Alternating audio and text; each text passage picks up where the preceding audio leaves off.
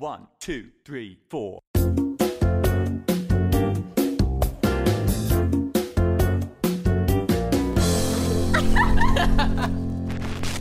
Halo semuanya, jumpa lagi dengan saya Farhan. Dan buat kalian semua yang mutusin untuk mendengarin podcast ini, mungkin saat ini kalian lagi kurang bahagia ya atau merasa perasaan hati kalian itu sedang ingin bahagia gitu. Mungkin dari kalian ada yang sedang sedih, ada yang sedang gundah, gulana, gelisah, gusar gitu ya. Sehingga kalian ingin cari tahu tuh gimana sih rasanya bahagia. Ada mungkin di antara kalian yang lagi hampa ya, susah buat senyum aja gitu susah gitu ya. Mungkin hari kalian lagi buruk banget. Tapi nggak apa-apa kawan-kawan, nggak masalah. Sebenarnya itu normal. Banyak juga orang yang ngalamin hal itu kok. Jadi kalian nggak perlu merasa merasa aneh sama diri kalian sendiri. Jadi kali ini aku mau ngasih tahu penyebab kenapa kalian itu bisa ngerasa nggak bahagia. Tapi sebelumnya bahagia itu apa sih? Sebenarnya banyak ya pendapat pendapat para ahli tentang bahagia. Tetapi untuk kali ini kita akan mengambil bahagia versinya Daniel Kahneman. Kenapa? Karena definisi dari para ahli itu banyak dan nggak ada satu yang disepakati gitu sebagai bahagia. Jadi kita ambil satu aja biar nggak bingung. Jadi kalau menurut si Daniel itu kebahagiaan adalah perasaan gembira sementara yang didapatkan ketika atau saat kita melakukan sesuatu yang menyenangkan. Contohnya nih, nongkrong sama teman-teman, terus dikirimin makanan sama tetangga. Terus kalau kita lagi belanja ternyata dapat diskon. Nah, itulah disebut dengan bahagia. Dan biasanya uh, untuk mendapatkan bahagia ini sangat sederhana, nggak mesti hal-hal yang besar. Kayak kalian lagi jalan terus ada yang senyum ke arah kalian, itu bisa menimbulkan rasa bahagia loh. Tetapi kalau kita lihat-lihat lagi dari pengertiannya tadi, kebahagiaan ini sebenarnya cenderung nggak bertahan lama ya. Sifatnya itu sementara. Makanya kalau dari definisi si Kahneman ini, sebenarnya sia-sia juga kita kalau mencari kebahagiaan. Nggak sia-sia sih, maksudnya jangan dikejar kali deh kebahagiaan. Ada baiknya kita kejar yang lain. Nah, makanya saya mau ngasih tahu nih ke teman-teman atau mengajak teman-teman daripada teman-teman mencari kebahagiaan, mengejar kebahagiaan, lebih baik teman-teman mengejar kepuasan hidup. Jadi bukan happiness, tetapi yang kalian kejar itu adalah life satisfaction. Nah, bedanya apa sih kepuasan hidup dan bahagia? Bedaannya itu dari sifatnya. Kalau bahagia itu sifatnya jangka pendek, sedangkan kepuasan hidup itu sifatnya lebih jangka panjang. Kepuasan hidup itu pada dasarnya adalah kepuasan yang kita alami ketika kita melihat ke belakang dan merasa bahwa kita sudah mencapai sesuatu yang penting di dalam hidup ini. Jadi kalau kebahagiaan itu berada di masa kini, short term sifatnya, sementara kepuasan hidup itu adalah ketika kita ngelihat ke belakang atas hal-hal apa yang udah kita lakuin orang yang punya kepuasan hidup tinggi juga udah dipastikan pernah ngalamin bahagia, tetapi orang yang bahagia belum tentu sudah puas akan hidupnya. Nah, jadi daripada kita ngejar kebahagiaan yang fana, lebih baik kita mengejar kepuasan hidup karena kalau kita udah mengejar kepuasan hidup, udah tercapai nih kepuasan kepuasan hidup kita sudah pasti kita menjadi bahagia kawan-kawan. Nah, gimana sih caranya biar kita bisa menjadi puas kehidupan kita?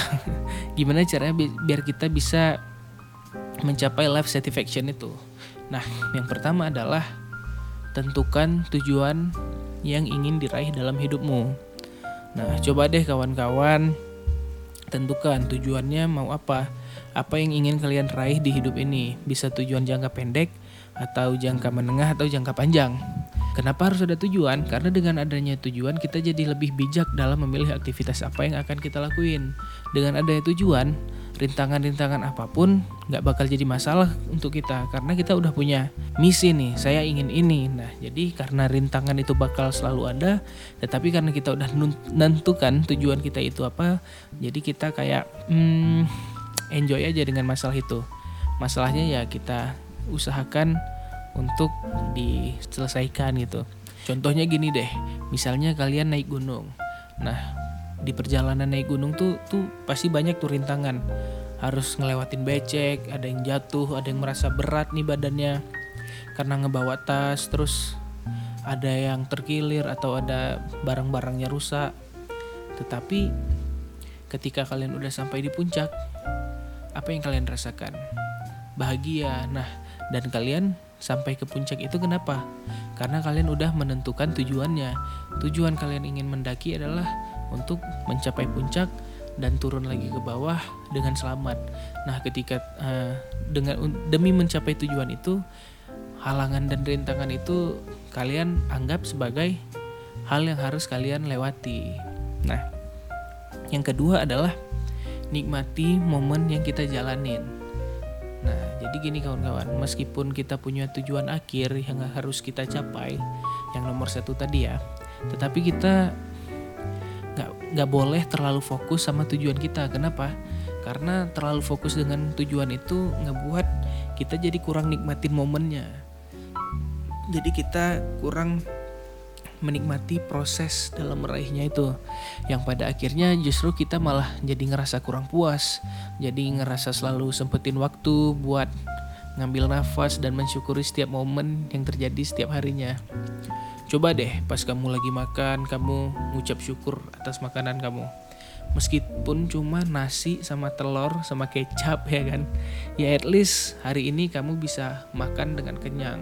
Ketika banyak orang mungkin nggak bisa makan dan bahkan untuk makan aja susah gitu ya. Coba lah kalian coba mulai hari ini syukuri hal-hal kecil yang ada di hidup kalian. Dan ketika kalian sudah mensyukuri hal-hal kecil yang ada di hidup kalian, maka ketika kalian mendapatkan hal-hal besar, kalian jadi nggak lupa juga untuk bersyukur dan kalian lebih menghargai apa yang kalian miliki selama ini. Dan yang ketiga, yang ketiga adalah kalian harus menghabiskan waktu berkualitas kalian dengan orang-orang yang berkualitas. Jadi untuk menjadi bahagia itu kita juga harus menghabiskan waktu dengan orang-orang yang berkualitas. Hubungan baik yang terjalin antara kita dan orang-orang bersangkutan bisa menghasilkan suatu hal yang baik di masa depan. Entah itu peluang bekerja sama, kesediaan mereka untuk kita minta bantuan atau bahkan kesempatan dikenalin dengan orang-orang berkualitas lainnya dari mereka. Nah, hal-hal inilah yang akhirnya bisa meningkatkan kepuasan hidup kita. Coba aja nggak perlu uh, gimana kali ya. Coba aja ajak ngobrol orang yang kamu temui sehari-hari. Bukan sekedar tegur sapa ya. Coba aja deh. Misal kalian lagi naik ojol nih. Coba deh tanyain ojolnya. Biasanya ngambil order ke mana aja atau gimana pak keluarganya?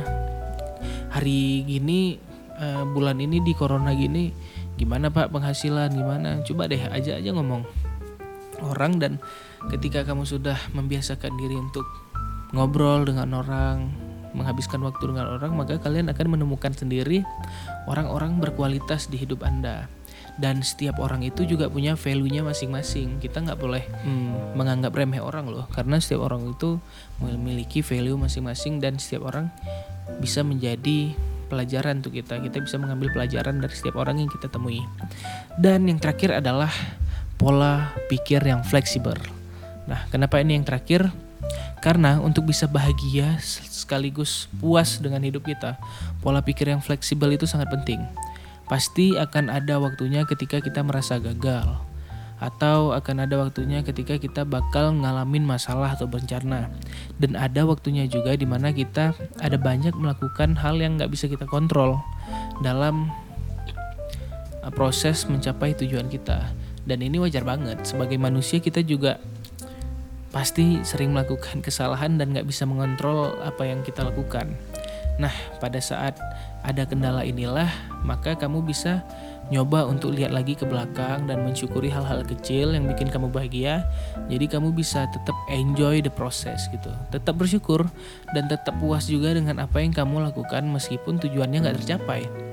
Sebaliknya, ketika tujuan kamu tercapai, coba buat evaluasi apa yang masih bisa diperbaiki dan atau apa yang masih bisa ditingkatkan selama kamu meraih prosesnya. Eh, dia gitu.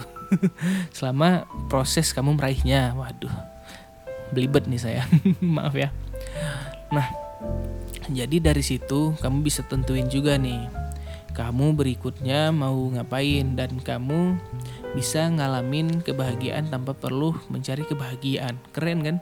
Kalian nggak perlu mencari kebahagiaan kalian nggak perlu kejar kebahagiaan tetapi kalian dapat kebahagiaan dengan cara mengejar kepuasan hidup. Jadi kejarlah life satisfaction daripada kalian mengejar happiness. Karena dengan terpenuhnya life satisfaction maka happiness akan datang dengan sendirinya. Jadi kesimpulannya gini kawan-kawan. Buat kalian mencari kebahagiaan cari terus enjoy dengan apa yang kalian cari. Kalau memang kebahagiaan adalah yang kalian inginkan kejar aja nggak masalah. Setiap orang beda setiap orang bisa memilih pilihannya masing-masing. Tetapi jangan terjebak dengan kebahagiaan yang semu karena kebahagiaan itu sifatnya sangat singkat ya kawan-kawan contoh kalian apa nih ada handphone baru kalian beli wah puas bahagia bulan depan keluar handphone baru lagi. Nah, kebahagiaan kalian itu ingin memiliki handphone baru. Jadi yang apa sifatnya itu sangat singkat dan buang-buang waktu saja sebenarnya kalau kita mencari kebahagiaan doang.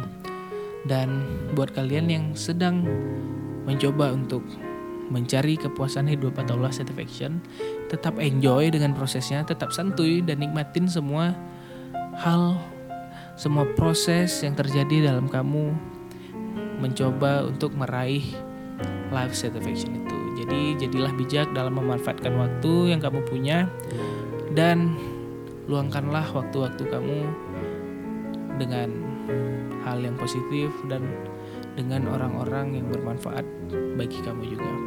Oke kawan-kawan, terima kasih. Mungkin ini aja yang bisa saya bagikan ya ke kalian karena kalau kita ngebahas tentang bahagia ini bisa panjang banget karena setiap orang bahagianya beda, cara ngejar bahagianya beda dan cara berpikirnya beda pasti dia ya gitulah kalian paham sendiri kan? Kalian mahasiswa mahasiswa pinter semua. Oke terima kasih. Assalamualaikum warahmatullahi wabarakatuh